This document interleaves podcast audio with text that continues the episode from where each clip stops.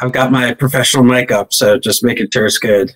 Oh, it nice. looks it looks better than ours. It's going to be the first ever podcast where the host's mic sounds shittier than the guests. Yeah, I like to sort of do like dick measuring contest with the mic at the top of the show to get it off on the right, you know, right energy. That's funny because Yes. we were just doing a cold open where we were measuring our dicks. Oh, that's Yeah. cool. Yeah, you Yeah. just came in and we were kind of, we were It's actually up. And our, our, my- our friendship is based on the fact that we have the exact same size penis. I don't know. I think it's I think it's kind of like a twin thing where you know how some twins are like actually I was born just a few seconds early. I think mine is a little bit. I think mine's like a little bit. His umbilical cord wrapped around around my neck when I was in the womb. We made it for you. A podcast about Tom Cruise. We made it for you. A podcast about Tom Cruise. We made it for you. A podcast about Tom Cruise. We made it for you. A podcast about Tom Cruise.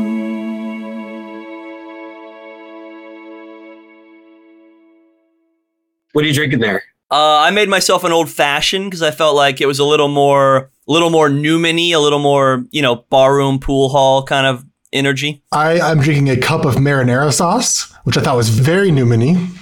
Marinara. What are you drinking, Sean? Water? Is that a glass of water? I've got I've got seltzer like a fucking asshole. You're allowed to have a, a regular adult drink if you want to, but that's okay. I, I know. It, you know, I'm I'm gonna make something at some point. I wasn't ready to get started quite yet because I I'm in that phase of my life where I start to like forget what the fuck I'm talking about as soon as I start like having a drink or hit a joint. You know, Right, just fading off in the middle of conversation. So I want to start off on a good note. Yeah. Go from there. I needed to make sure like everything was being recorded. My phone was on silent. That's good. We are um, not as professional as you, and so we're just uh, Yeah. drink- We're actually hoping you'll give us a little bit of a bump as far as our uh, reputation goes, because uh, so far we're just doing okay. What's your barometer? I think it's amazing. I think there are a couple things that are amazing about this. Number one, I think it's amazing that you have a show in the first place.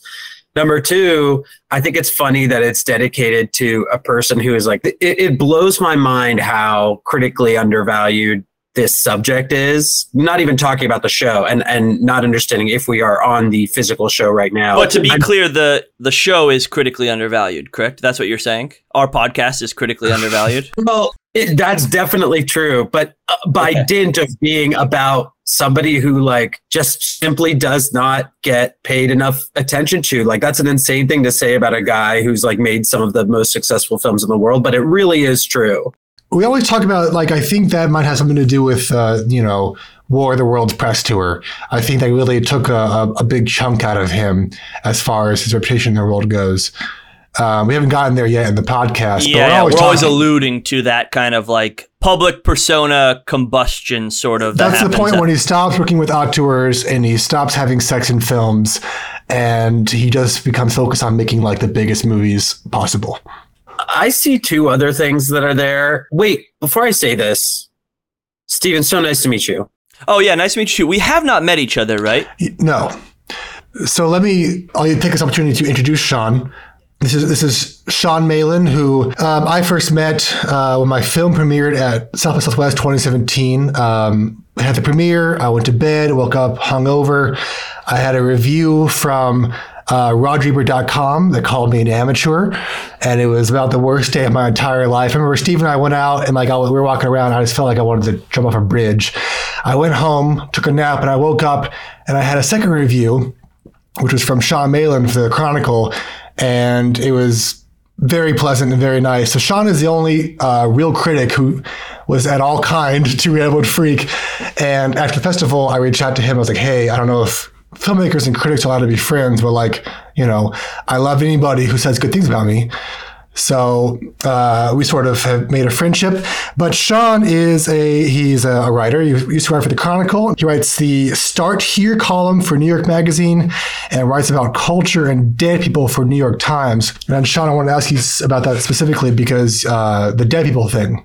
Yeah. Well, that's a coded way of saying that I write about I write obituaries for the New York Times, which is a whole other different kind of like culture writing because you get contracted to technically you're not like a staff writer in the sense that you don't assign stories about obituaries. And I also don't you can't just grab but I'm assigned on a regular basis obits both for people who are dead or about to die. And primarily what I've written so far are pre-written obits, people who are going to die and they're expecting them to. And, you know, it's in the interest of the newspaper. I never thought about this until I received these assignments, but it's in the interest of the newspaper to be the first people out the gate with a published obituary. So for notables, they'll, they have a list, they have a database that keeps, it's a separate database from the rest of the newspaper and they keep a database of pre-written obituaries kind of locked and loaded ready to go and i contribute to that pool over and over. Have any of your obituaries been published? Have they died yet?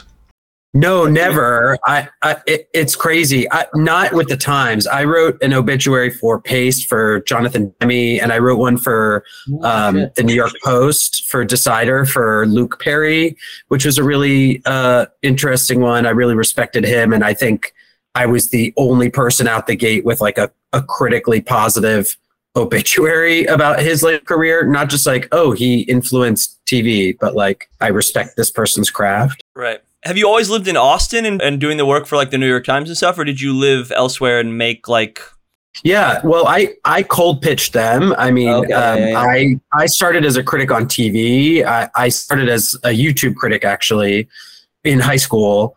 I don't know if you remember in like the early days of YouTube when you know there was comedy and there was like esoteric like weird videos that were you know that probably should never have been like had seen the light of day on YouTube. You know, uh-huh. some of this stuff wound up in Parker's movie, like horrifying imagery that like a human shouldn't be able to just find. Right. Um, like Im- images of Parker. and yeah, pictures of Parker. Yeah one thing that it was very well for was like people who wanted to do like armchair film criticism. Yeah, yeah. And I started with a partner in 2005 doing that or 2006 and we we got videos on we got asked to submit videos for the Rotten Tomatoes show which was on current TV Al Gore's network. Cool. And we'd get paid 100 bucks if it if it aired. They wouldn't tell us if it was going to be on TV. Every time it got on they'd send us a t-shirt so I wound up with like six Rotten Tomatoes t-shirts and I was like a Rotten Tomatoes approved critic at like 15 wow. and had had like six TV credits before I went to college. And at that wow. time, I started writing. Um, and I started writing about like not just film, but like film, TV, video games, like media, mixed media. And by the time I was out of college, I had stuff both published and televised, some like public access stuff in San Francisco where I was at school. Around then is when I started cold pitching because I was going to grad school and I needed to like make a living that way.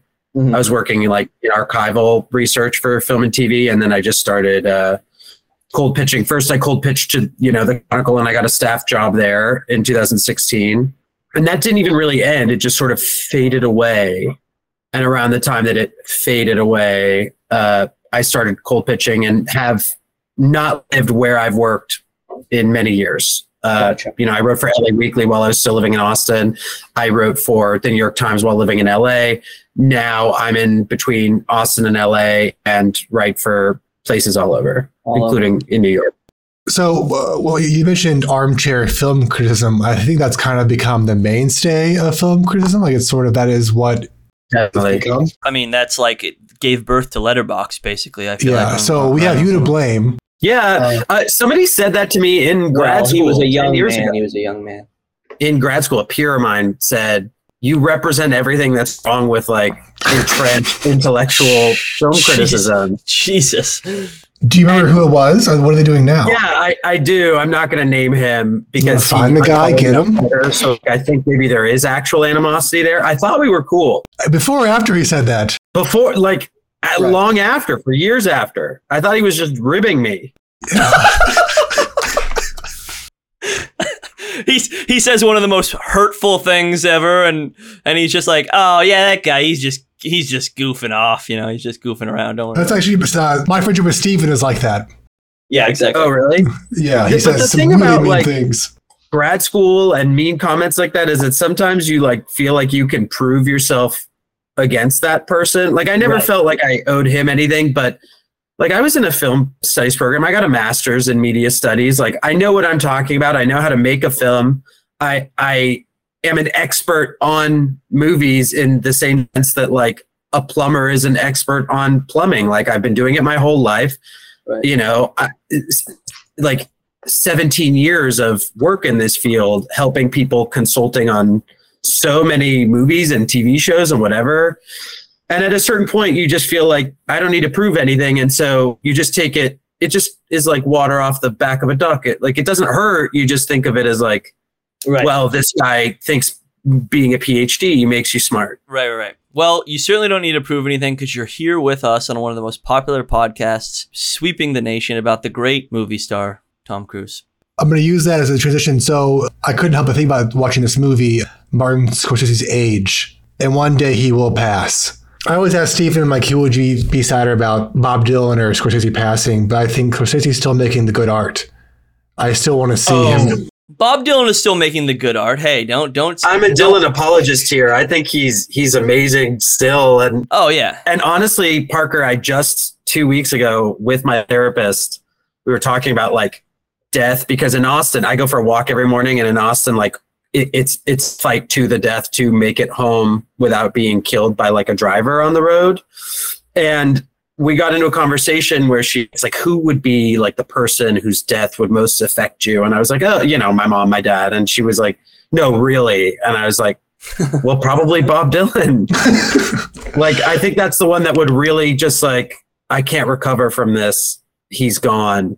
That one, that one, and honestly, Scorsese are two that I think about a lot. And like when I think about it, I'm even like, okay, like I'm starting to like well up a little bit. It, those two, those two would really get me. And uh, and then you know, not, you know, to keep it on on point, I think whenever it does happen, Tom would would really move me. Tom, Tom Cruise's death. Yeah. Cruise isn't dying. No, I know. Well, if he when is, he dies, gonna. it'll be on camera. Yeah, it'll be on camera. Exactly That- right. right. Exactly That, I, I have thought about that of like, I do think if he really wants to be like the greatest movie star of all time, it should be, he should Houdini it. Like, you know, maybe intentionally almost like screw one up, maybe in the production of the next movie. Yeah, the whole film's in the can, the last stunt. Yeah, it would seal the deal. Dead Reckoning Part Two. He chooses to die at the age, like uh, on, on purpose, at the age of sixty-one or something. You 61, which is how old Paul Newman is in The Color of Money. And like Yeah. Oh yeah, right. right. watching Dead Reckoning Part 1, I'm like, that dude looks, he's too old to be doing this shit. And it is interesting. He's not acting like he's Paul Newman's age. He doesn't think that for a minute, but he is. The hair dye. Yeah. You chose this movie. You reached out to me and you're like, yes, I want to do Color of Money. Uh, what was it about this film, that, of all the TC films, that landed you on this one? Well, first of all, thank you for taking me up on that offer because I have I have a connection to this film that you know I love I love Scorsese and I love other films that he's made other than this one. But with Cruise, it was introduced to me in film school and the way that it was introduced is like this is when he truly went from being like the second fiddle guy to being like the thing that you're going for. It's the reason that we're coming to cinemas like for him. And and you know, the fact that it happened at the same time as Legend and Legend is so inferior and and also feels sort of like a prelude to this in some ways. I find really fascinating. I, I love to watch the film where a person just like explodes off the screen. There's something very dynamic about that experience. I've had that experience with like with like Philip Seymour Hoffman, like watching Capote, where you're just like, oh Jesus Christ, like I, I don't even know how to like put my finger on what this is. There's just something ephemeral about performance in that way. And to me, it's the first time that I really felt I think attracted to Cruise as a movie star. I've always like liked him, but really I'd only watched casually. Like I'd seen War of the Worlds as a teenager, and I'd seen Minority Report, and I maybe Jerry Maguire, which I don't care for. I don't think I'd seen Magnolia yet, but I'd seen I'd seen a few movies that were big movies that he was in, and they didn't really strike me. But Color Money is the one where I just it filled in the whole picture as to like, well, I can understand why the entire world would like this person to be on their screens. That's so interesting because I was watching it and I'm I still think like this is still I think this is Paul Newman's movie. I think that Tom's character in this movie is like a complete dipshit. Yeah. Yes. It's amazing that he can be so cool, you know, two movies prior and so fucking dumb and so uncool in this movie. Well, well, and and Top Gun is the same fucking year, so yeah, it's like exactly, it's exactly Top Gun. Yeah, like Scorsese and everybody was talking about how like you know Top Gun hadn't come out, they just cast Tom Cruise basically kind of based off risky Right. business. It's it's funny how also that he he shot Top Gun first, and he looks so much younger in this somehow, and it's purely his hair, his he's got the Beavis and Butthead haircut. Yeah, yeah, it's so bizarre. But uh, like the one-two punch of of Top Gun and Color of Money coming out in the same year, just fully announce him and it announces him in both of the lanes that he's essentially going to occupy for the next like 20 years until 2005 when he kind of gives up the prestige kind of movies and just go and just leans fully into like Tom Cruise action movie star but but it's yeah I mean I agree with you Parker I think it, it is still very much Newman's But to me, that's the movie. power. Like it's the power of Yeah. the scene steal, right? That yeah, it's definitely Newman's movie. He's lovely. Right. He's amazing in it. Right. I really respect him in it. But Cruise is is stealing every second is on him. And like, you know, what Mary Elizabeth Mastrantonio is doing is sort of the opposite. She's doing the quiet, coiled snake performance Right. underneath his. And the two of them are good together. But like it's the fact that he grabs he grabs the rug out from underneath Newman that I think is what makes the performance so kind of like pop. Yes, because to your point, I think the scene that people still to this day talk about, and I think before I ever saw this movie, just on like YouTube video compilations of like best music in movie scenes, kind of the the Werewolves of London scene is the scene that everybody talks about. is that where the camera is circling the table and is hitting every shot? Yeah, yeah, Oh yeah, and, God. and it's uh, ooh, Werewolves of London. It's a great fucking scene. Obviously, he learned to fly a helicopter in record time. He's been on the Burj Khalifa, but like hitting these fucking pool shots. Have you played pool? You know, I like that shit's nuts. Sean, do you play pool at all? you a pool player? Yeah, you know, I like pool. I, I I don't really I never played it in any sort of like angry competitive way. My partner is from the South, Southeast Texas, and if I play casually, she gets furious. She's like, "No, like we're playing by the rules. Like I paid Oh, four quarters for this. Like we're fucking doing it." Yeah, yeah. yeah. But so so I respect the game, but I never really I never engaged with it. It's like bowling. Like I only go to bowling alleys to play with friends. I've never bowled like Yeah, I'm a little bit in the middle, I think. I really actually wanted to get into bowling and pool this year, but I just don't have enough people who want to go as regularly as I'd like to, to go. Um, Yeah. Both him and Newman, then I think Newman obviously had some training that he had done for The Hustler back in the day, but I think they did some, they did like five weeks of of training basically to to do with it and i think it was pretty pretty planned so like they were really just working on highly specific shots that they knew that they were going to get Because the camera knows where the ball's going. and then I think there's a little tidbit in the research, whatever. We do very, Sean, I don't know how much you've been listening to the podcast. We do very um, lackadaisical uh, research. We're trying to get better at Sean, that. have you but, know, listened to any episodes? I started the first one this morning, but I hadn't. I didn't finish it. Couldn't get through it. Yeah, that's fine. No, it's not true. I, I listen to it on my walk. I listen to podcasts on my walk. My column is a is a podcast column, so I'm always listening to podcasts every day. It's like baked into my schedule. But this morning, I had to take a call instead. So I got like four minutes in. I got my coffee from Quacks, and then I was on the phone. We're, we're, we're getting better at it. I, I believe that 100%. Yeah, we're getting better so. at it. I think so. I think Uh, so. but also, uh, there are a fucking crazy amount of work, and I hate I hate it. I hate it. Uh, any, anyway, um, like, wh- wh- why do you need it? Like, okay, there's already like the podcasts that do like the deep research, and like, sure, you should know the fundamentals, but I kind Yeah. of like the idea of just as a as a civilian watcher, just like as a person who's not making these films, rather. It's very delightful to me to like not having seen like I had seen this movie the first time without ever having watched The Hustler, for example. Right. I'd never Right. seen that. I I know now how deeply that sort of informs uh, Paul Newman's performance and characterization, but really I didn't need it to like the film. And similarly, I don't I don't think you have to have research to talk about Tom Cruise of all people. yeah, I think Scorsese talked a lot about how he didn't want to make a movie that like you could watch this without having seen The Hustler. And he so I watched both of them last night for the first time, both films, never seen them before. And I realized pretty early on, like, oh, I've only ever seen a single Paul Newman film, which was Road to Perdition. Like I mostly I mostly know him as like the fucking tomato sauce guy. You've never I, seen Cars? Wait, tomato sauce? What are you talking about? You mean ranch dressing? He Is does tomato sauce too? He does all of it. He just Newman's Own does Newman's Own does all that. Okay, and pasta sauce. Imagine.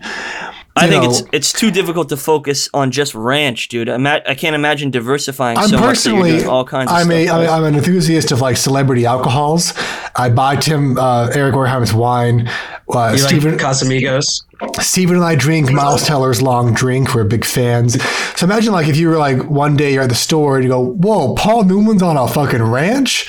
It would just be the yeah. greatest day of your life. Yeah, dude, that was such a such a such a great day for you, guy who has seen one Paul Newman movie. You're so I'm excited about Paul Newman. Yes. Yeah, okay, okay. I've always liked the sauce, uh, but I was just watching and I was like, "Wow, this guy really is fantastic." Whoa, this guy does movies! Holy shit, dude! His vodka sauce is something else. But yeah. watching The Hustler, I was like, "This is fantastic and it's great," but I'm like, I cannot fucking wait to see Scorsese do some fucking pool table shit. Like, I'm dying to get to the next film. Which he really fucking does some pool table shit. He just cranks it up. And some incredible George C. Scott in The Hustler. Oh yeah, yeah. It was funny. Okay, well, that's the thing that really got me more than Newman, who I liked in the movie, but I'm watching that, and I read that that was his his third movie, George C. Scott. Oh, I was oh, just like, crazy! Yeah, wow. I was just like, holy shit, that's fucking nuts. He got Oscar nominations for two of his first three movies, including Hustler. Incredible. Which I think is insane. I mean, like in uh, Newman is like super fucking cool in Hustler. He has problems, obviously. He's so cool. But it's so funny back to the Tom Cruise and Color Money. That dude is not cool. It's and for Tom to like accept a, a, a, role that's like you're going to be a good pool player, yes, but your character also sucks. An incredible flake, as Newman. Yeah, Newman like you're gonna be like you're gonna be the uncool guy to Paul Newman's like coolest dude in the world. Uh, but obviously it's with Scorsese, so it's like you know there's reasons to choose this. So I you know just more power to Tom having chosen to do this role, knowing that he's gonna look like a fucking idiot with a shitty off-centered earring that sucks. yeah, the earring is funny. well, I saw it, I was like, oh, I hope I saw the whole movie, and it was. It was just like I don't know. Yeah. I, I had a couple of notes about that. First, I wrote just the ear piercing, and then I wrote it's also before he fixed his teeth. So he's got the bad teeth, and he's got the ear thing going wrong, and all of that sort of is clear I don't know. He's not in movie star mode yet, which is why I think this film's success is so kind of odd. Like he would yeah. be by Top Gun, but I don't know. There's something very naive about the performance. That's why I think it kind of is so exciting. He still has a little bit of his uh, unibrow, which he has a lot of. Weirdly, Parker. I don't. I don't think we talked about this, but rewatching Top Gun, he still has a ton of his unibrow in a way that I was like, here it makes sense. I'm like, this character should have a little bit of yeah, unibrow. Yeah. Here's yeah. another question I wrote down regarding this fact that Parker just brought up, which is that he, you know, is playing second fiddle and like the loser fiddle. How many times in his entire career has Tom Cruise ever been the number two credit, specifically the number two? The only thing that I could even think as a possibility, and I didn't check, but it would be interesting to know, is Interview with the Vampire. That would be the only movie that I can think of where he's right. like less important than the movie star anchoring it. Right, right, right. Well, Parker was kind of asking a similar question. Well, I don't know when it was. Where like with Risky Business, that was the last. He would basically from there on out be the starring character up until I think. uh Well, color money notwithstanding, I guess. But like, or or you were saying that like basically collateral. I guess you were saying that like in yeah, every oh collateral? collateral. There you go. That's an answer to your question, Sean. But collateral, col- like his scenes are the ones you want to watch. So I mean, yeah, true.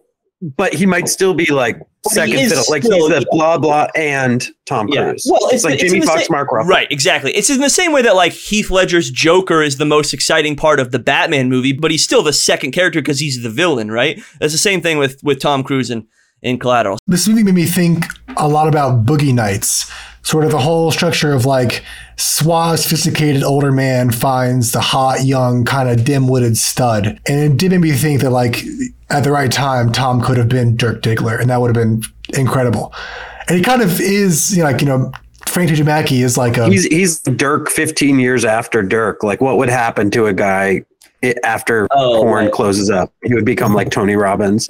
But like, I, he does have the big phallus. One thing I did look for, like the pool stick. Yeah. More than that, it's just like he really does love his like his penis things. Like he's a penis guy. He's a very like sex driven star. Absolutely. Yes. We always talk Absolutely. about this every episode. No, yes, no, this is great that you bring this up because we really do talk about this. And and I do think it's like I mean, because again, we keep alluding to the 2005 sort of thing with his PR combustion. And it's like he was so sexual in like all of his movies and and you know, whatever, like he was fucking girls and and I don't know why I like whispered fucking like I'm afraid. Yeah, I was say gonna fucking, say like, are you? A, was, is there a problem? um, no, well, this is like one of the filthiest podcasts in the world. But um, uh, my mom hates it. I keep trying to hit that home with every episode because it's like his sexuality is really. It's crazy to watch these early uh, early movies where. Yeah, he he he allows that stuff into the performances in a way that he doesn't allow in nowadays. It's the skeleton key, I think, to his kind of entire career. I don't know if skeleton key is the right phrase, but whatever. You yeah, sure. His his mo, his modus yeah, operandi. Yeah, like, yeah, yeah. I, I mean, I think I like that, and and I would like to see that applied specifically, like to these films. But also Scorsese, it's a good combination of people because he also is like very up with the like like sex imagery, sex as a sort of like uh, forbidden or dangerous thing. At one point, Vincent actually warns Carmen, like the thing that he's just like worried about is rape artists. Like that's a thing that's like that's the danger is that rape artists will be out there. I've never heard that phrase in my life, a rape artist, but that's the thing that he's worried will happen to Carmen. Like there's such an intense connection to sex in this like seedy pool underworld. Yeah, that's when he's saying he is that the what scene? Well, he's in the predominantly scene? black pool hall and he's like very threatened. Yeah, he says maybe this game is just for bangers. Be careful about rape artists. That kind of goes into the scene where Newman gets real aggressive with her in the hotel room where she's like she opens the door and she's like got her tits out basically yeah she's nude. And she's and nude-ish. then she like yeah nudish and she, and he's you know he's like don't you want to put some clothes on? And she's like it's not like i'm naked or something. And she's just sitting there like with her ass just like facing right towards him or whatever. And what does he say to her? He says uh he says, I'm not your daddy and I'm not your boyfriend. I'm not your boyfriend and I'm not your daddy. I'm your partner. So like don't fucking, you know, don't mess with me. Like let's let's do this thing together. I was gonna say I had a similar thought to you, Sean, with the the sort of the sexual reading on the movie, I guess. And because it is kind of at the end of the day, a movie just about like an older guy trying to get his virility back, like up up against this younger guy who's full of it, who's who's brimming with cum like in every moment of his life, and it's just like that's kind of what the movie is in a lot of ways. And at the very end, he's just like, "Come on, let's fucking do it," and I'm gonna, I don't know, continually try to be be as virile as possible until he till the day he dies. That's sort was, of what it I was very relieved that um, Paul Newman and the girlfriend didn't fuck. Oh yeah, I was really worried about that. I'm like, please don't do this. I, not what I want. Well, it's um, weird how it mirrors The Hustler. Having not seen that, I didn't know that a similar thing occurred between Piper Laurie and George C. Scott in The Hustler. And seeing that replayed, w- was so intense um, that relationship in the hustler i was like whoa that that mirroring is very meta even for scorsese like with scorsese you hear so much about that he he was like trying to get his career back at this time. This was like a big commercial project he could take on to sort of right. get all the stuff that would come later. You know last temptation is like so you know he had to get this to to make that make kundun like those things had to follow. Right. And and you can see him even so investing in sort of weird uh, like referentiality that it, he would never do normally it, it, it's very distinct for him and i don't know if it was forced on him or if he chose to do it or if he loved it uh, i'm not sure i would like to ask him but it's it's it's weird to see that mirror in this film with that the male female relationship between newman and mary elizabeth mastrantonio well, and Newman is kind of in the George C. Scott role in this. He's in the state course role. And to your point about the Scorsese thing, there's a bunch of interviews, right, where he, where he always talked about how he always never thought he was going to be like I don't want to overuse the word auteur, but like uh, whatever. He never thought he was going to be that kind of filmmaker, and he always just wanted to be like a hired studio director. And so I always love when he kind of takes these roles because it feels like it's like he feels just at ease because he just gets to be this thing that he secretly wanted to be the whole time. Like when he does this or when he does Cape Fear and he just gets to like. Or the, the very next film, After Hours, was a uh, Tim Burton film. Oh, was it originally? Oh, yeah. that's wild. You know what occurred to me watching it is is he's got all this Scorsese has all this juice that he's trying to get back, like he's trying to reclaim his role as like a studio director. And I think Cruise at the time is sort of a risk. Like he Top Gun hasn't come out yet. He isn't right. like the the main guy truly yet. And and he hasn't really had like a true prestige success. I mean, Taps is strange because it gets a little bit of like, I think Timothy Hutton gets like a Golden Globe nomination or whatever. Yeah, so there's like a little bit of attention on it. Right. But this to me seems like a project with a lot of like, we, we, we used to say muscular directing, you know, like muscular filmmaking. Like yeah, it's got yeah. seriousness, it's earnest, it's a drama. It's not really like an action film exactly. Sports, right. you you would call it like a sports drama, like Hoosiers or whatever. It's funny because Marty's only 44 years old. This is almost half a lifetime ago for him.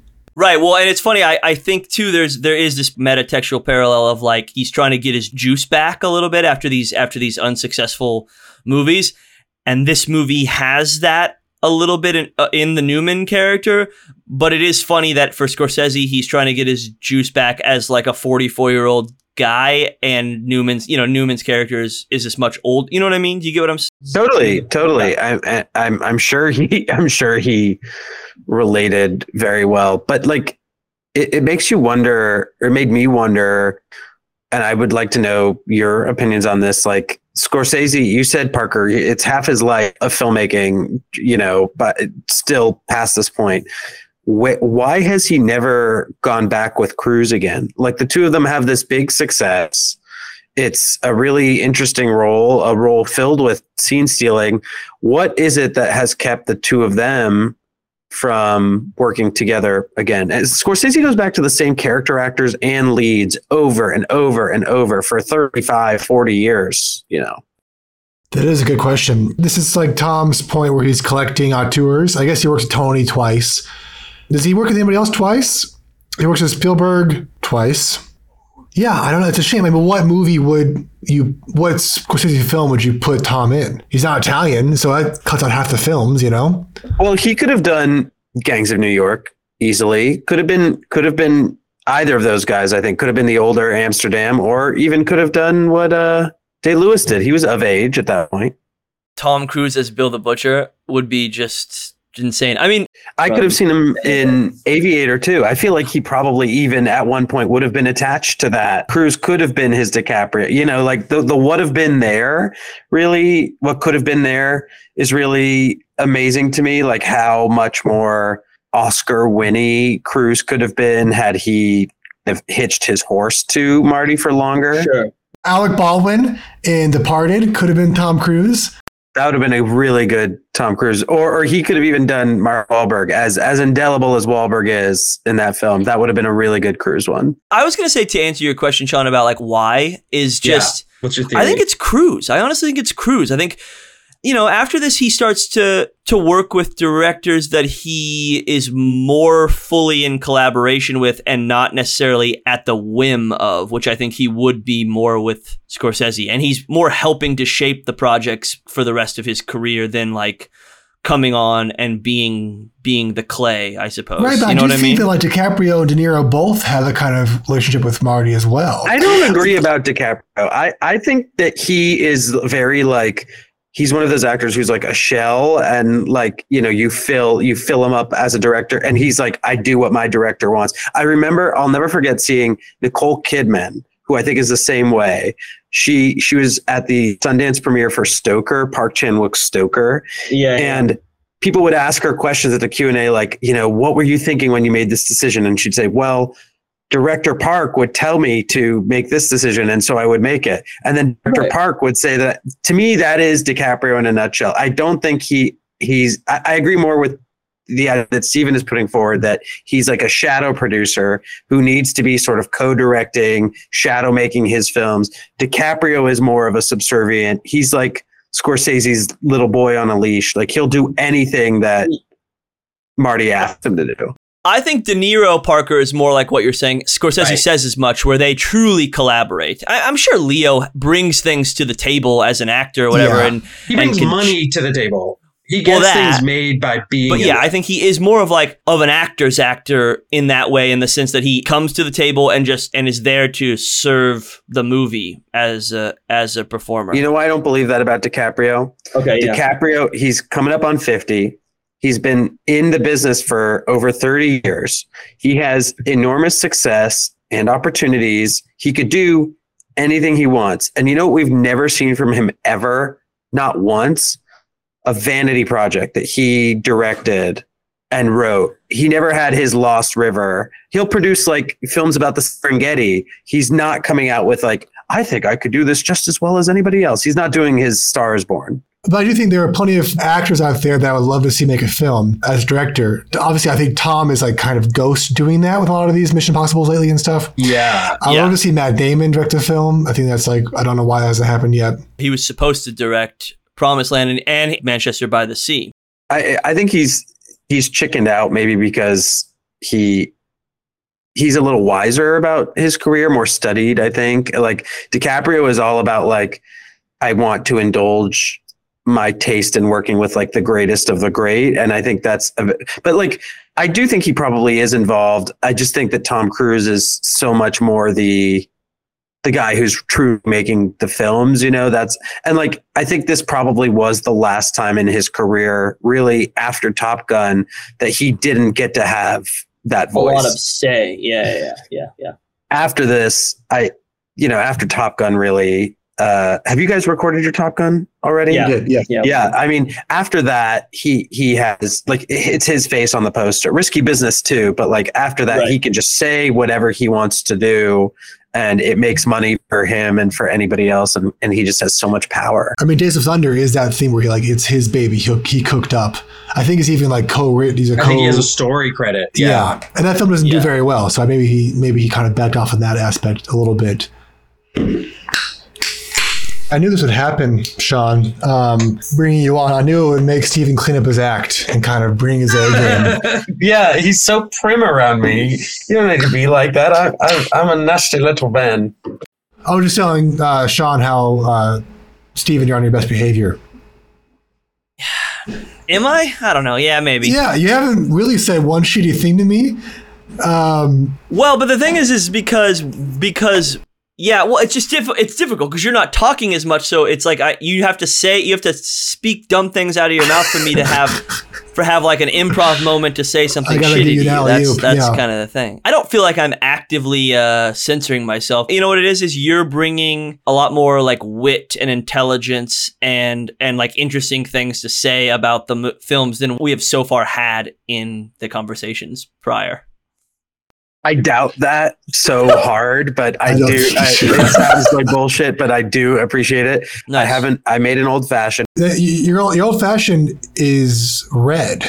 Okay, so this is what I this is what I did. I'm recently on a kick with. Um, why did I just forget it? The fancy cherries. Uh, Luxardo. Thank you, Luxardo cherries. I'm I'm I'm so fascinated by them, and I love their taste. I like all my um, liquor to taste like a little child's little, liquor little with yeah sweetness and chocolates sure. and fruit. You're not drinking uh, what is he drinking this like straight? It's a pj pj something? Pj harvey i was gonna ask if you got the name of it. Uh, jts brown is jts brown that's right. Is that like a real thing or is it just yeah. supposed to be one of his I, shitty I looked it it's supposed to be one of his shitty sort of like knockoff that no, he sells that he Kentucky sells to people? Okay. Made made in louisville well, isn't the whole thing that he's a liquor salesman, but he's he sell like he in the beginning in that opening monologue that where he's talking to what's her name, uh, Helen Shaver, right? That's her name, right? He's like, I I can get you this bourbon for 35 50 less than what you're gonna pay for. Well, he wants to basically like fill bottles with, with the wrong bourbon. Yeah, I, which I love, like the hustler. I love like when the movie's full of scammers and con artists, you never know who's being genuine. You never know, like, you can never trust anybody's moments of like emotional vulnerability. You don't know what the hell's going on, who's hustling who the entire time. Yeah. Really makes it hard to like follow. Like, is Tom Cruise really an idiot? Okay, that's I was, I was talking with Spencer about this before we got on. Um, does TC's character know that throwing the match is really painful to uh, Paul Newman? I don't think he does. I think he's genuinely like he's too dumb to realize that. I think Tom Cruise's uh, character Vincent is the only genuine character in the movie, right? I mean, I think I think we are told and shown who he is, and so every emotion that he plays, I think, is pretty much pure. But it does show them when Newman's across the restaurant watching them at the bar. He does know how to work this thing now. He's figured it out. Well, right, what you're talking about with the Boogie Nights thing, right? Or like honestly, Magic Mike, which I know is just kind of like Boogie Nights later on, but like where the one old timer gets out because he's like sick of the life, so to speak, but while at the same time corrupting the newcomer, right? Like that's what's going on. And so he's he's corrupted the purity of Tom Cruise just wanting to play play to play, right? It's like and, he'll, play, and- he'll play for free in the first scene. He's like, I'll Right. play you. Oh boy. That opening scene with John Turturro and like he's trying to convince her about the alcohol, but he's like, he's hearing like the most beautiful pool player across the well, and the hitting, like, hand the hand coming sledgehammer. in, the hand coming in, Eddie, Eddie, like I need more, I need more, I need more money. I was buckled up. I'm like, I'm ready to get dunked on by a Scorsese film. Mm-hmm. It's always like a beautiful thing to like have a new Marty film you've never seen before. Yeah, I, I was going to say, um, I think it's malevolent. I think that he has, that Vincent has wised up, and and especially with Mary Elizabeth Mastrantonio on his on his arm, I, I think he knows what he's doing. It's So so, at the end, he, at the end, you think he is specifically trying to hurt? Yeah, I do. I do. I do, and I think he's doing this sort of like bumpkin thing as like as a goof, mm-hmm. like oh, you know, no, no big deal, man. But like, I, I think, I think that's a disguise for being a hustler himself. I think the hustler. I think that's sort of where the entendre of that name comes from. That you know, you are hustling and being hustled at all times is sort of how I how I read it. Especially watching it the second time. This is this is the second time I've seen the movie in full. I've seen clips from it dissected, but watching it again, I was like, no, between the two of them, he's not so stupid as to know that would like break an old man's heart. I don't think. Interesting. I don't know. I mean, Yeah. I like that reading, but I also think I don't know. I think he thinks that it's the it's the thing that Paul Newman would have wanted him to do, and so on some level, he's still like trying to impress him and be like, "Hey, see." You left us in the lurch, but actually, I've taken your lessons and I've like put them Aren't to heart. you proud of me? Aren't you it's like, yeah? Aren't you proud of killing me? Paul. Yeah, yeah. Yeah. May- Yeah. Maybe it it is some of that. Uh, You know, I, I don't think it, those two things are mutually exclusive. Like in the sense, I think he probably knows that he's going to do damage, and I think they've probably you know reconciled to the fact of like, well, we're going to do what he would want us to do, and it's going to ruin him. Uh, like I, I, I, again, even if he, even if Vincent doesn't fully know, I think his girlfriend. Mary, Mary Elizabeth does. Yeah, Yeah. I, that I that I 100% buy. If Vince if Vincent doesn't know, Mary Elizabeth Mastrantonio does. Yeah, for sure. for Totally. sure.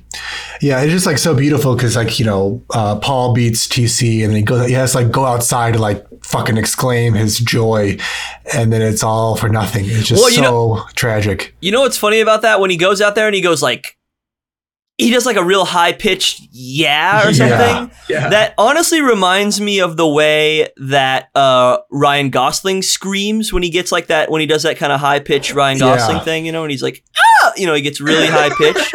Yeah, And Newman does Newman does that a little bit because I don't feel like anyway. Newman and the. Hustler. I was wondering like who are you know, what are the modern day? Who's the new Newman? What kind? of, What like what? Because obviously people say that like when um, James Dean died and then Paul Newman took those roles over is what they say, Yeah, yeah. right?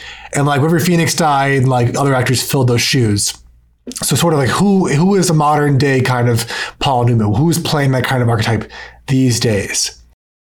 honestly the closest we- which we brought him up already i think the person that's getting closest to at least in his old age where i'm really excited about seeing him as an older actor is matt damon like i think Matt Damon, I think, is going to age really beautifully into playing these older, gruffer, sadder characters. And I, and I, I want to say Tom Cruise. I think I'd want to say like you know I want to see Tom Cruise do the the sequel to thi- this with the Safdie brothers and Rob Pattinson or something. You know what I mean? But like that seems so impossible, right? Like he just won't do it. He won't he challenge yeah. himself. He's No, so won't. afraid, and and that's the disappointing thing, and part of why I think he doesn't get the respect he wants because he he really felt that he needed to go the one way or the other. I'm either going to be the biggest movie star in the world, or I'm going to be a highly respected, you know, once in a blue moon actor. And Right. and he tries that he tried to have his cake and eat it too all the way until collateral. And at that point he he gave up on that.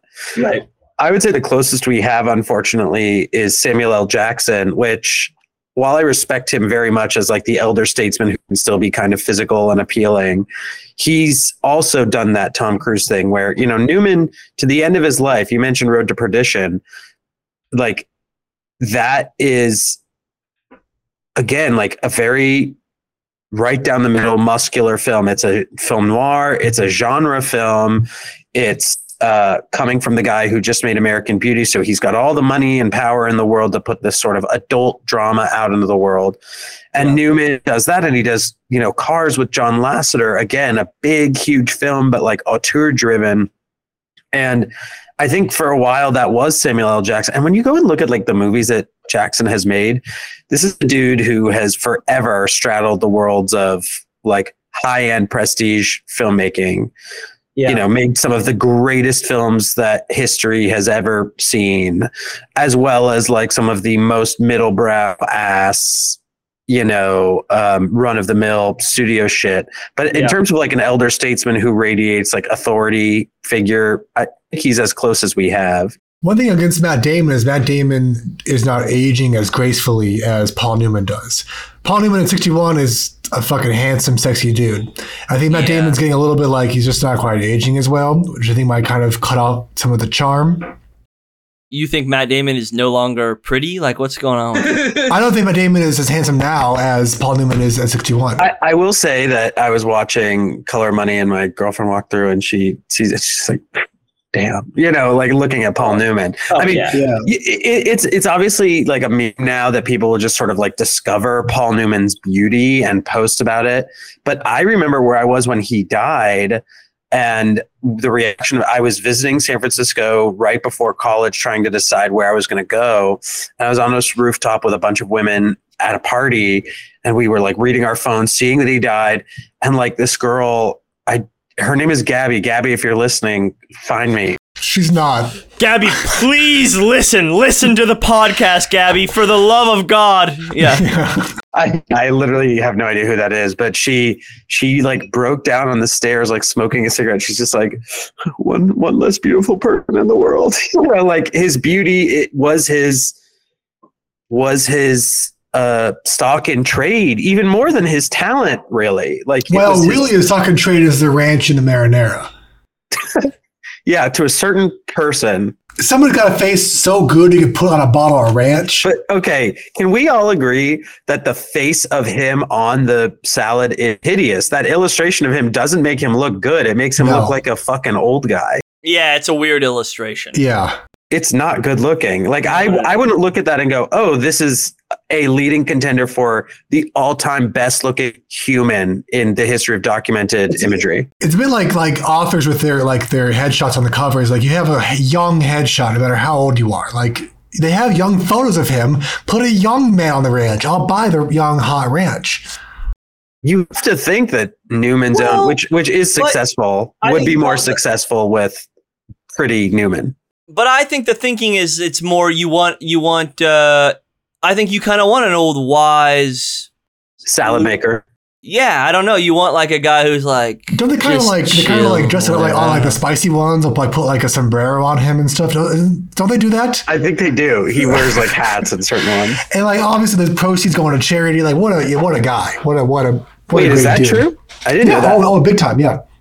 So they don't even go to the like the Newman Woodward would It's not like Coppola fucking making a shitty films with his wine. It's this is going to charity. You know? Whoa, Parker, Parker, you haven't even seen fuck, Megalopolis. dude? How fucking dare you insult this? Yeah, Parker is so weird. Parker claims to have seen uh, Apocalypse Now 17 times, and that like Francis Ford Coppola is the greatest guy in the world or whatever. But he's sitting over here talking talking trash. Yeah, Uh, going when out. I buy that dumb wine of his, I think, hey, this is a, a one hour of like a grip on fucking Twixt. The Coppola Diamond Reserve is a good fucking wine. Absolutely, What's it's your a great problem? wine. I drink it. Oh, I you're going it. after him for it? You're you're you're such a hypocrite. It's fun. I don't know. This is this is awesome. Nothing that I've ever wanted more than to have Somebody else. Yeah. two pe- two people just coming after Yeah, Parker, dude. Yeah, Yeah. it's actually my, Yeah. my uh, greatest nightmare, actually. but in terms of Paul Newman's beauty, it, it really is like to me, it's like you know he's a leading candidate for like the most beautiful human being that was ever like on on screens and. Yeah. And I've seen a lot of his movies. Actually, I I have I have a lot of holes in the filmography, but like all the big ones now that I've, I've got a lot of holes, um, and that's why I love him. No, but like, Hey, brother. Let me ask you this: uh, some of your other top beauties of cinema history. Yeah. Well, that's I can name a few like right off the top of the bat. What? That's not the phrase. The top of my head. I told okay. you as soon as I start to have like a little drink, the brain That's just what warps. we want. Yes. Um, I think That's the know, only you- way that this podcast works is start through start with the obvious alcohol. ones. Yeah. Start with the obvious ones. Start with you know uh, Robert Redford, very beautiful. Um, Brad Pitt, Yeah. very beautiful. Antonio Banderas, super beautiful. Penelope Cruz, Johansson, very beautiful. Julia Roberts to me as a perfect a face for the screen. You know, the wide smile, open face. Yeah, you know, big big features, kind of. huge Yeah, yeah, yeah. features, huge hair. Yeah, yeah. Um, and then there's, you know, like people who are obviously beautiful, but in sort of their sick way. The like, like Willem Dafoe, you know, like oh yeah, yeah, yeah. No, I like that. I think that's good. I think that's good. like Willem Dafoe is fucking sexy, and some people are like, oh Jesus Christ, like well, he has. There's there's the ugly, sexy people. The Vincent Gallo is an ugly, sexy. Vincent Gallo. Like you're just like it's disturbing that a person looks like him, but at the same time, you could see why this person's image is replicated all over the world. You ever see uh, the cranes are flying? It's a Soviet film. Uh, yes, I saw that. The the is that the Cuba one? No, it's it's um, what's her name? Kalatozov. Kalatozov. I saw this film. Yes, I've seen it. Yeah, the actor, the actress in that, uh, Tatiana Samolo, Samoilova. I remember watching that in college and be like, "Wow, this is maybe the most beautiful woman in the history of movies." Oh, sure. Um, uh, to me, I would say probably Monica Vitti, like in Red Desert, Yeah, Antonioni, yeah. like that. That's as as amazingly beautiful as as a human can be. I think. I was Yeah. gonna say uh, Sydney Sweeney and Euphoria and Sid- Sydney Sweeney in White Lotus and Sydney Sweeney in I have a theory about the Werewolves of London scene. I was going to yeah. say it earlier. For me, watching that scene again, that is the whole reason for the movie to exist for Scorsese. Like, if you have to find your way into a studio picture and be like old reliable and get your little piece of like auteur filmmaking in, like visualization. I saw that movie Babylon, and Oh yeah. there's a couple shots where you're just like, oh, it's just about this shot. The whole movie is just about him, like, you know, getting the camera through the crowd as they're doing like a party and trying to make that look cool as fuck. And the Werewolves of London, that shot, that sequence could exist by itself, self contained in a short film and explode in the exact same way as the whole movie. You could take out the whole rest of the movie and still be amazed. I think you're right, but also I think, I mean, just purely based on his interviews, I do think a big thing for him was just the ability to, like, he talks so much about shooting. Also, speaking to Paul Newman's beauty, right? He just talks so much about shooting Paul Newman's face and how how, how he had never worked with like a true movie star before, and like, yes, the guys that he worked with, De Niro, Became and, movie and- stars, but became movie stars, but but he didn't know them as movie stars. Whereas whereas Newman was a guy that he literally watched since he was like twelve years old, Yeah. and and that face was like you know burned into his brain, and and he wanted the opportunity to like luxuriate on that face in a with the camera in a movie star way and Mhm. like and like obviously i i mean i think yes you're right on that point but also i think the other scene that is like the the reason why he did it is that w- that shot which is a great fucking shot right after newman finds out that cruise bl- um, Duped him. yeah.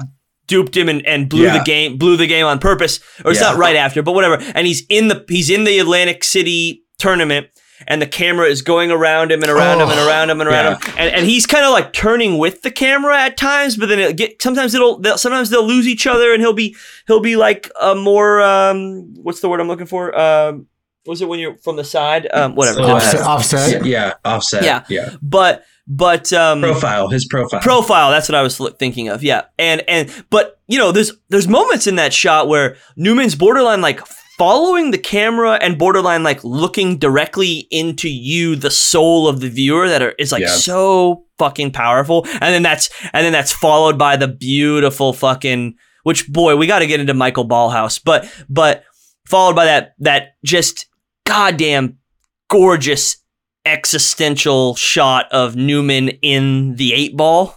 Yeah. Um, yeah. That shot is crazy. But anyway, that shot was spinning around him like has such a. It's just like the that's the face of the movie star, and he's looking directly directly into the audience's soul, kind of, and it just crushes. But uh, anyway, another point, just quickly, sorry. Another point that I remember when I watched. Well, Parker can attest to. I will often just go and go and go and go and go and go, and I like someone needs to stop me and whatever. But um, I remember I rewatched this movie not that long after like an, initially seeing Silence, which which is honestly another thing that we should talk about. It's funny. I mean, whatever. I'm going fucking all over the place. A mile a minute. Sorry, sorry. Parker shaking his head. Sean's my, my girlfriend and I saw saw Silence in Madrid. Almodovar came and sat next to her in the theater with a guest. Sat That's next, awesome. talked through the entire movie, the whole film, and at one point we just hear him go like, "Adam Driver, amazing." Oh, We're so like, funny. okay, it's good commentary, but shut your Yeah. fucking trap. I love that movie, and every rewatch that I've had of that movie has like gro- it has grown and grown and grown in my estimation. Um, I think it's so fucking beautiful. But I remember watching that and then watching this for like the second time, honestly. Like I hadn't seen it in a really long time and watching this just sort of randomly, not that long after seeing that, or that movie was just like in on my mind. And honestly, I think there's a and I whatever, you know, who nobody gives a shit about my Twitter, but but like I tweeted it and and cuz you know, whatever. It- and it was just the image of Newman with his reflection in the 8 ball and uh, Andrew Garfield with his reflection in the water, but he's seeing Jesus's reflection. You remember, like he looks in Yeah, the water and he's seeing Jesus. And I just thought like there was some kind of spiritual connection in the images of those two. Like there is like Newman the God and Newman and and in this and in the actual like world of the film, like Newman the pool god or Eddie Felson the the pool god. Like see I don't know, I just felt like Well, I remember isn't Eddie. well, that's also Eddie- his, his lowest moment. it's true, but I don't know, whatever. I just think there's some Eddie is uh, sort of a Christ figure in the first film. I don't know that I see it as much in color. it's not Money. in this. No, it's not in this. But yeah, in the first film a bit. Yeah, yeah, yeah. Anyway, I don't know, whatever. Sarah is the same way. I I just think wanted- that Scorsese can't help but like I think there's a spiritual. I mean, it's obviously just super existential, right? But like I don't know, there's just a spirituality that image that like Scorsese, whether he even knows it or not, it's like there's that that Catholic in all his images. It's just you know, it's just that it's just so deeply deeply ingrained, and I'm even gonna, like say- I'm, the, I'm gonna say he knows it. nice, dude. yeah, yeah, you're right. You're probably right.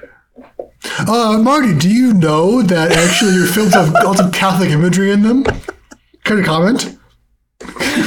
all right, all right. Sorry, whatever. My long fucking rambling tangent was Sean, not, uh, there are a not worth times much. you try to make a point. I was excited to hear those points. Well, Uh, there. T- uh, first of all, I, I gonna be honest and say I agree with Steven. I mean, I do think that the film is. It, he, I think he, I think Scorsese is hiding. That's right, Parker. You fucking bitch. I think he's hiding. I think he's hiding his spirituality here, and I think it's like pushing through. It, it's weird to me because I think the pool world is a little bit like the debauchery of it, and the fact that it's just there's a lot about class in this film, and and it ties into like where everybody's coming from, the environments they're coming from. There's some suggestion that the Mastrantonio character is coming from like a situation of abuse or like, you know, decrepitude. And I, have never been more aware of the fact that Tom Cruise is like mixed race than in this film, also. Like, that's a thing that we don't talk about a lot. Like, Tom comes from a very interesting ethnic background. And I would love to have seen like what Catholics think of this film because it exists in such an underworld, like a truly seedy world where like uh, sex and alcoholism and gambling all sort of like coalesce into this one. Just, well, I mean, they look like churches. I mean, they're they are like, like churches. Yeah, exactly. no, totally, totally, yeah, totally, and yeah. and I, I, without doubt, I, I see it that way, and I think that there's sort of like there's some of that ritualistic um, behavior to the pool, and you know, I think if you're in a world where addiction is like people go down there, they gamble because I was just at a casino this weekend and there was people playing craps. I went to the Golden Nugget in, in Lake Charles and Oh, you nice. see a, and, and it was weird to have just watched this and, and watch the hustler coming back from it because that world is so like, um, that is a church, you know, and I think that that's been said many times about casinos, and and even Scorsese would go there in casino, like literally sort of make those parallels explicit Right. at a certain point. That's why Jews were so good at making them because they knew to cater to people who were missing that in their actual spiritual life. Right. Um, and I I kind of see that in this film.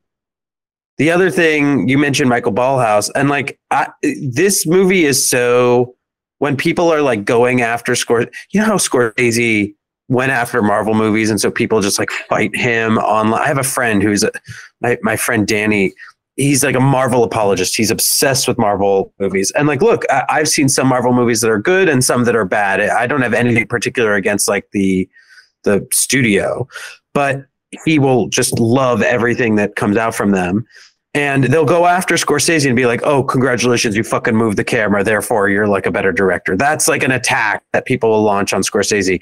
And I'm watching this film and I'm thinking, "Well, yeah, he moves the camera and it's fucking thrilling. Do you know Yeah, how yeah, hard yeah. it is to move the camera?" To, to do that 360 while Paul Newman is walking, Yeah. the coordination, it's fucking dance, dude like if you know anything about how this is made, you know how impossible it was to get made. Yeah, yeah. Yeah. And on top of just those guys making the shot, like I mean, it's like obviously just like the coordination of the camera, but like yeah, and, and in coordination with the block, it's crazy. It's truly crazy. But thinking about like uh, the underworld, like you know, in the Hustler, uh, George Scott is more of a poker player, and he's stepping into the world of pool, and it's like thinking about the kind of underworld gambling kind of games, and pool, I think, being more of a meritocracy than a card game. Uh, Definitely, this- it's about talent. let's- You have to be talented to win. yeah, and it's physical. It's a, it is a sport more so than like luck of a draw kind of thing. but that's funny. That's funny because the opening monologue in this is literally like for some players, luck is an art, right? Like it's it's it's almost like which is slightly in opposition of what you're talking about. But like But like, I mean, like you know, yes, there's luck, but like if, when you play 20 games, luck a little bit averages out. I guess it's like it's like cliche, but like you know, movies like poker movies or pool movies or whatever. It's like the the game is always about life, you know, whatever. Like you can speak about it in these terms that it's just like it's life, baby. Yeah, I don't know. I mean, which is it's that's The amount like- of like metaphors, like the metaphorical interpretations in the world of pool. At one point, Paul Paul's character Eddie yells, "I'm acting. It's acting." You know, and I'm like, okay, Oh yes. yes. interesting. Like Right. I get that. And also the casino thing again, like I was thinking the fact that they go into the casino and then he makes casino later and then and then fucking Schrader does the card counter. You're just like these guys are all tapping the same wells. It's not an accident. Yeah, Yeah. I Yeah. was thinking about the card counter a lot watching this. Yeah, A weird whole lot. because because in Card Counter there's an explicit connection made between like the character is experiencing a spiritual crisis related to his gambling. His gambling is about controlling an environment of luck while he's going through like a, you know a, a moral collapse. And in Right, this right, film it's like Eddie is already debauched.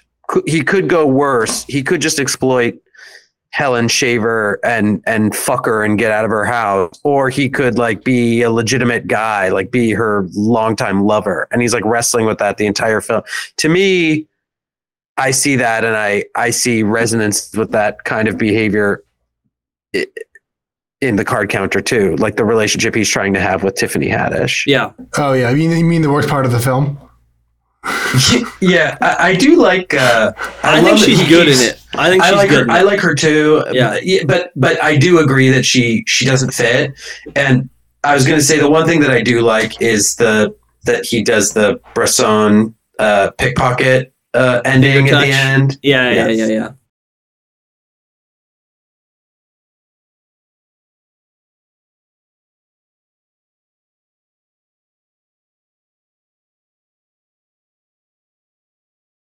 We should take a time now to talk about briefly um, when S- Steven and I, me too, were playing online You were poker. you were there, but you were only there with one Paul one time. One time. Yeah. Is that real? Yeah, The real Paul Schrader. the real one. Tell the, tell the best way you possibly can. Go. long ago, Paul Schrader posted about needing a an assistant or something, and he posted his phone number on his Facebook like an idiot, dumbass fucking Paul Schrader. Um, and I, you know, in the moment, I was just like, "Oh, this is hilarious! I'm gonna put Paul Schrader's phone number in my phone, and like I'll probably never call him." Like anyway, a fair amount of time passed, like probably about a year, I would say maybe, and he posted how he got kicked out of a poker group. I Um, remember about that. Well, there's there's a couple times. One of them is mine. Um, Okay. but but For uh, saying incendiary shit, right? He, he said, said, like, offensive well, shit. so I, he posted about how he got kicked out of this group, and he said something about there was a girl in their group who was really beautiful, and he said like, yes, that's what and he and he said like, send us a picture of your boyfriend or something like that to be like, is he worthy of how beautiful you are or something? I don't remember exactly, but anyway, he posted that, and I at the time, this was during COVID, had a an online poker group that I had with some friends, and so I have his number, and I see this post, and I'm just like, all right, I'm calling, I'm calling, I'm I'm calling Paul, and I'm just gonna like ask him if he wants to join our group. Yeah. Anyway, so I cold call him. His wife answers, and I say, "Is Paul there?" And then she's like, "Yeah, hold on, give me, I'll go get him." And um, and Paul So picks you up. spoke to Mary Beth Hurt first. yes, Okay. That's, And- that's big by itself. and then Paul picks up, and I'm like, "Hey, Paul, you know, my name's Steven. You don't know who I am, but like, I follow you on Facebook, and I have a poker group that I am part of, and you know, I'm a big fan of your work. If you want to join our group, you know, uh, we would love to have you.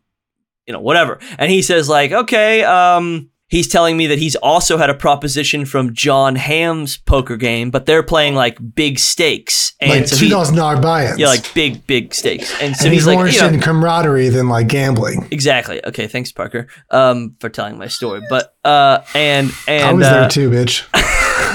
you were texting me the entire time. You were like, "Oh my god." This is as much Parker's story as yours now, Steven. Yeah, you, you sacrificed the rights to it so. when you told him everything step by Um, step. Whatever. We we going back and forth, and I'm saying like, yeah, look, this game's totally about camaraderie. We have very low buy-ins. It's just for fun. Like he sends me an email that's like, got it, I'm in, and he so he chooses. I'll just say he chose my poker game over John Hamm's poker game. I have that. Thank you, john Hamm. I have that going for me for the rest of my life. Burn in hell, John. Exactly right.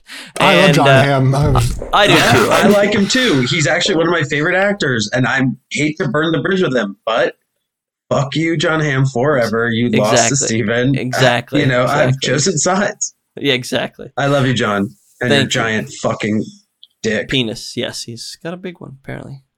Not not much bigger than me. No, it's much bigger. Not much bigger than me or Parker's. I don't think. Um, way, way, way bigger.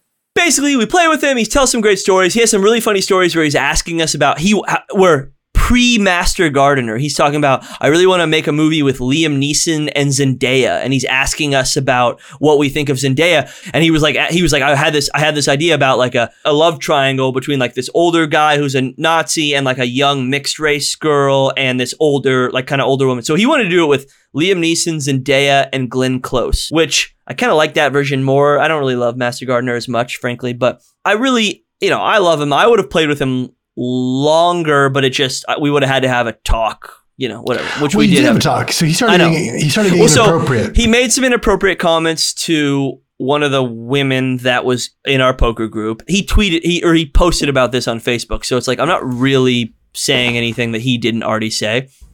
But he basically said, "You look like SG Goodman" to this girl, this woman in our group. And he said, uh, "I want to see the two of you in a twosome." Which is also just a hilarious wording. Like you can just say like you want to see the two of you have sex with each other, but he was like, "I want to see you guys in a twosome," and it's like, and you have to think about it for a second, like, "Wait, a twosome? What?" So that's just them having sex. You know, it's like a, just a weird way way to word it. yeah. Yeah. Um, yeah. And he's like, I love to watch it. And so like that was, it was really awkward. And I was, and, and we were all like, uh, okay, you know, and, and, it, and it was very weird. And he seemed, uh, there was one time where we were playing with him where it looked like tears were coming down his eyes. It was, it was, all, it was very odd. And so anyway, so we have that we're all like, kind of like, oh, Jesus Christ. And I called him and said, Hey, we want to, you know, I said, Hey, Paul, like, can, can do you have a moment where we can call and talk on the phone? Call them. We talked on the phone. I told him like, look, everyone's kind of uncomfortable with thing, and he was like, and then he kind of cut me off, and he was like, so you're kicking me out of the poker game, and I was like, unfortunately, yeah, that's what we're doing. I'm sorry. Like I was like, I, and I, you know, I, of course, I had these like dreams of like.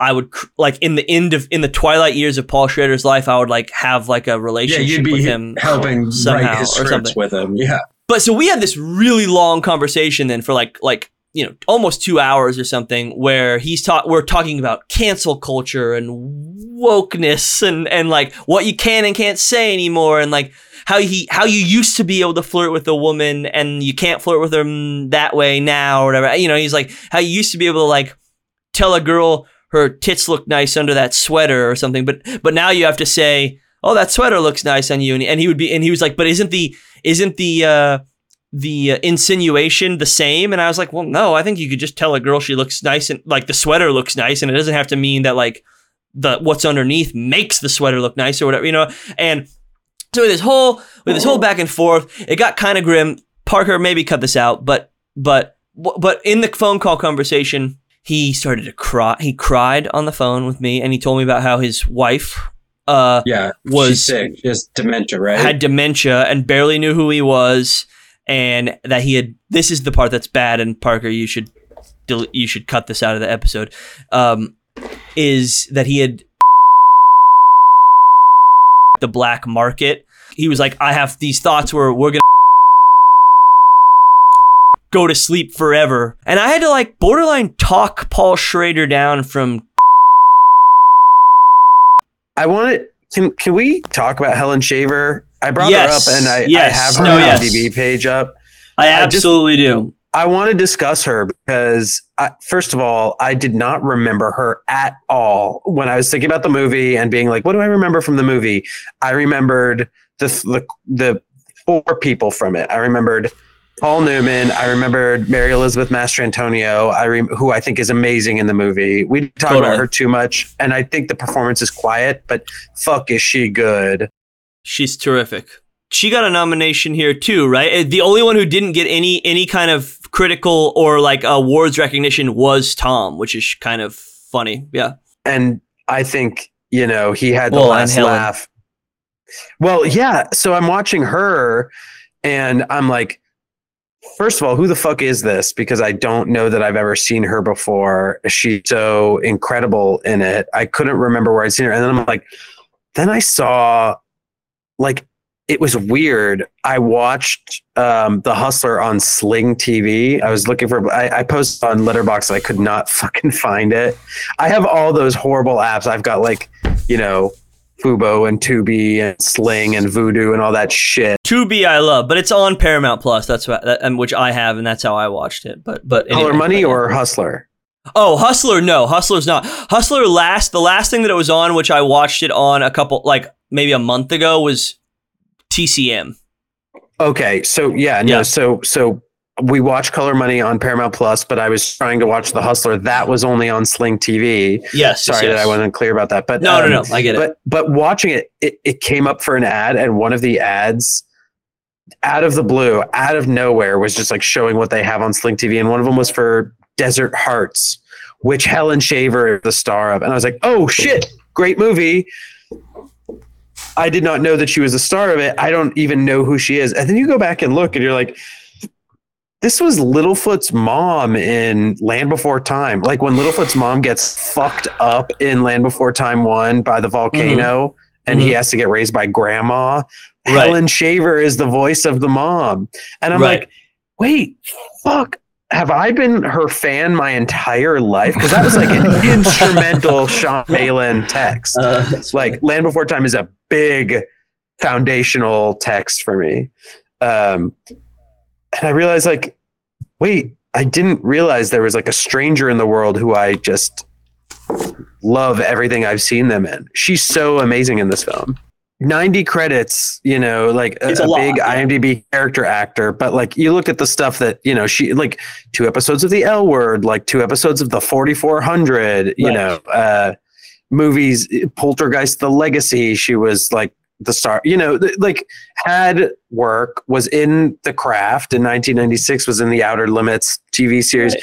was was working, but I I don't think she's a famous person, and and I No. think that's all the more exciting for how good of a match she is for Newman. Like this idea that she is so not just capable, but like his his peer in every way in every scene holds holds herself equally and is so so great. So explain what's happening in this in the movie. What's what's that storyline between the two of them? Because he's he's philandering a little bit, but like he's got a couple different side pieces. He's Well- on the phone with her every all, all No. the time. Who are his other side pieces? It's just her. Yeah, I, I don't think it's necessarily that he's philandering. I think it's that he's like a, a bit of a like a a Lothario that he he's on the road and on his circuit as a liquor salesman, he fucks her whenever he's in town. So it, their their relationship is transactional, but there's feelings there for real. And so when he stays in town to mentor Vincent, he sees her more, and over the course of seeing her more, she starts to make emotional demands of him like well how about you know you stay for dinner? How about we go out and have a normal date? And how about we don't just like right. go into the room and fuck? Got and you know i've seen that role a million times but there's something about her demonstrativeness and her intensity with him that feels so um rich. I I do think she's really great in it, but I will say I think it's still probably one of the more like one of the underserved aspects of the movie. I think a little bit because I think we don't really get that much time with her, and then she just kind of and then she just kind of shows up at the end as if she's like That most feels like the sequel aspect to The Hustler. Like him finding conclusion that way. right, right, right. I uh, picking the hustler. I think the Piper Laurie storyline. While I was a little bit annoyed at first, I was like, "No, I want to see Pool. What are you doing with a lady?" I did think I was like, "Wow, I've, what I've you dated." doing with a lady? I like the Well- accent you. Yeah, Uh, but I was also like, "Wow, this is like." Um, this is actually my kind of lady. Like she's like, in, like you know, in, she's insane. like an alcoholic who wants to kill herself. The suicidal. Oh, very interesting. You mentioned earlier you compared him to Matt Damon. He's playing Leslie Groves in Fat Man and Little Boy. I don't I don't understand. What's the connection to Damon? Matt Damon is playing that character in Oppenheimer. They play the same. they play the same guy. Oh, that is funny. Okay, so good. I'm on to I'm on to something. I'm on to something. i something. didn't re- make that connection I mean, you know, I did you did either of you watch that um the Ethan Hawke HBO thing, the the last movie stars or whatever? no about him and Um, joanne Yeah, him and Joanne Woodward and I, I have not watched it either. I need to watch it. I mean, honestly, when we were starting this podcast, I sort of wanted to call it the last movie star, but obviously that already exists it with that confuses things with Yeah. that Newman thing, and and and I mean, but I do think in a lot of ways Tom Cruise is now has now be, truly become, I think, the last the last kind of movie star we have in The fact that we haven't had any competing pool movies really since this.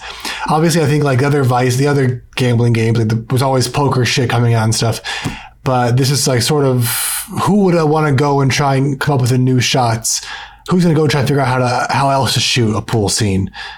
I was thinking about that in terms of just the like the idea that the Safdies were ever floating, or like that was ever floated around as an idea of like the Is that a real Safdies. thing? Is that your I think kind of. No, I think it is a real they thing. I think attached a 48 hour remake or sequel. they or- were. I don't know, but but like like whatever. Some new filmmaker taking on the the next generation, and like Tom Cruise is now in the sort of Newman role or whatever, and like you get Robert Pattinson or something. And I I was just thinking like, oh, but what do you do formally to like Right. in- it's in- a little in- bit like making inject a sequel some- to The Shining. It's like, why would you do this to yourself? I tweeted something about this and and I said if you want to make 350 million dollars right now, knowing how successful the films that he's making that are like sequels to beloved properties and coming a long time later, you would make a Color Money sequel with him like a young protege and Yeah. he would take on the Newman role of and it would him it would be his first like gray hair acting his age role since Collateral. And in Collateral, he's actually like aged up with the gray hair. But like Yeah, yeah. he would, if, he would be smart, this movie would make tons of money. It would be directed by someone who has a very different, just like Scorsese is so different than Robert Rossen, who did Hustler. You would get someone who has a much more distinctive style. I, the Safdies are a good are a good option because they do that sort of like aggressive, tense grit. Like that would be a perfect fit. But I could also Yeah. see it being like um you could even you could even get like Sofia Coppola to do an incredible job, like a studied, elegant, suave job of a film like this. And you would get Tom Cruise doing the old man thing for the first time ever in a franchise that he knows works, two hugely successful films and he would get the color money Oscar. They would start prognosticating it as soon as it was announced that he was cast because Yeah, yeah, that's yeah. what the other two films did. he's never he's never handed the torch to anybody else. He's he, that happened almost in Ghost Protocol. He refused to do it. You know, Top Gun Maverick was kind of a tease of that. He didn't do it. But honestly, at the end of Color of Money, he doesn't really hand off the torch there either. It's like Paul Newman's back at the Oh, end. Newman, you know? yeah, yeah, He doesn't. Which have to kinda- lose. He could do this film and like not lose. He No, could sorry. win. He could, he could do yeah. like what Dwayne Johnson does, like where he refuses. You know, it's in his contract that he can only be punched like four times, or he can only be like knocked down for five seconds. You know, I, I don't think you could have a movie where he loses or dies or whatever, and But it would have to be a lot grimier, I think, and sadder. Yeah, agreed. And, and it would work for him. Yeah. And again, to me, it's a sure thing financially. Like I can't see why that movie wouldn't be. Who would the boy be? Miles Teller? I think Glen Powell would be good in like an arrogant kind of know-it-all role, but he might also be a little bit too old and a little bit too like hot. Who's Is the Robert guy? is Robert Pattinson too old? I mean, I think when the, when I talked about it with, when I've heard, with the Safdies, it's like Tom Cruise, Safdies, Robert Pattinson, which maybe that's just too whatever cut and dry of like he's worked with the Safdies before. I don't know, but Who did you ask about Parker? the uh, Malcolm Butler? Is that his name? Elvis guy. Elvis guy. oh, Austin Butler, Austin Butler. Great, great option. A great option. yeah, Maybe too visually alike to Tom. but I, I don't know. I mean, I just think Tom, when you're when you start obsessively listening to these, I'm trying to help you make money, dude. 350 mil, make it for fucking nothing. It's you and a young guy, and you're going to the pool pool halls. They're all completely collapsed now, but there's still a little underworld of like going to millionaires' houses, doing that shit that you see in the original Hustler. Yeah. Right. There's still money to be made. You don't have to defy death. You can just go to a basement somewhere. Like this is this is an Right. easy one. Right. The margins will be much bigger. I'm telling you, dude. I, but the thing is, he's got to do that at some point, right? Like, there's a there's a point where he cannot do the stunts anymore. Mission He's Impossible just bombed, more or less. he's it should be now if he was smart. He's so addicted to the the Botox and the fucking, you know, teeth whitening sessions and all of that shit. wait, he's never he's never had Botox, dude. What are you talking about? Steven. Talk about Steven. baseball glove. Come on. Look at his face, man. Doesn't work like that. Haven't you ever met a 61 year old? They don't look like that. I don't know. I just think, I think that he is overdue for. A, this movie reminded me, in conclusion, that he uh, is so adept at those prestige roles that he he really is. I realize you guys haven't gotten to Magnolia yet, or even Born on the Fourth of July, but like he is capable of of inserting himself into a milieu that is all about like Oscar's glory. He knows exactly what that looks like. He understands that world as well as he understands action films. He's making his choices very specifically. He knows Yeah. who the auteurs are who can get him where he wants to go. And if he was willing to step aside from the ego, or if the ego hit from Dead Reckoning Part One was strong enough, he will not exclusively work with Christopher McQuarrie. He'll move on to somebody else of interest. Th- um, thank you, Sean. Um, Thanks, Sean. Pleasure to have you here. All right, I'm going to bed. All right, guys, that was our first ever guest. Thank you so much to Sean Malin for coming on. It was a great time. We got we got uh, a lot of insight and we got very philosophical. And Sean and I really had some amazing points. Um, but and Sh- Sh- Sean and I specifically really just had a lot of great things to say. And and Parker was fun too. And I knew that um, would happen. I knew like we'd be on a guess. I'm gonna fucking sit here and watch. But go ahead. You had some good. You had good points. Did I? So next week we're going to be talking about Cocktail, which I've never seen. Has Parker, have you seen it? No. I'm excited to talk about that. Hopefully, we're each going to have our own little special cocktail. That's going to be fun. We'll get. We're going to get so wasted. It's, it's going to be like no other episode we've ever done. Where we're going to be so wasted and drunk. Tom, thank you as always for listening. To our other listeners, um, you know we don't need you, but we like to have you. So please, you know, follow us on all so all this all of our social media. We're at um, uh, we made it for Tom on all of our social media. The podcast is, of course, we made it for you, a podcast about Tom Cruise. We made it for Tom at gmail.com. Email us with questions, comments, concerns. Tell us we suck. Tell us we rock. We love to hear it. Thank you to Sam Robinson, our producer, Trevor Dowdy for our music.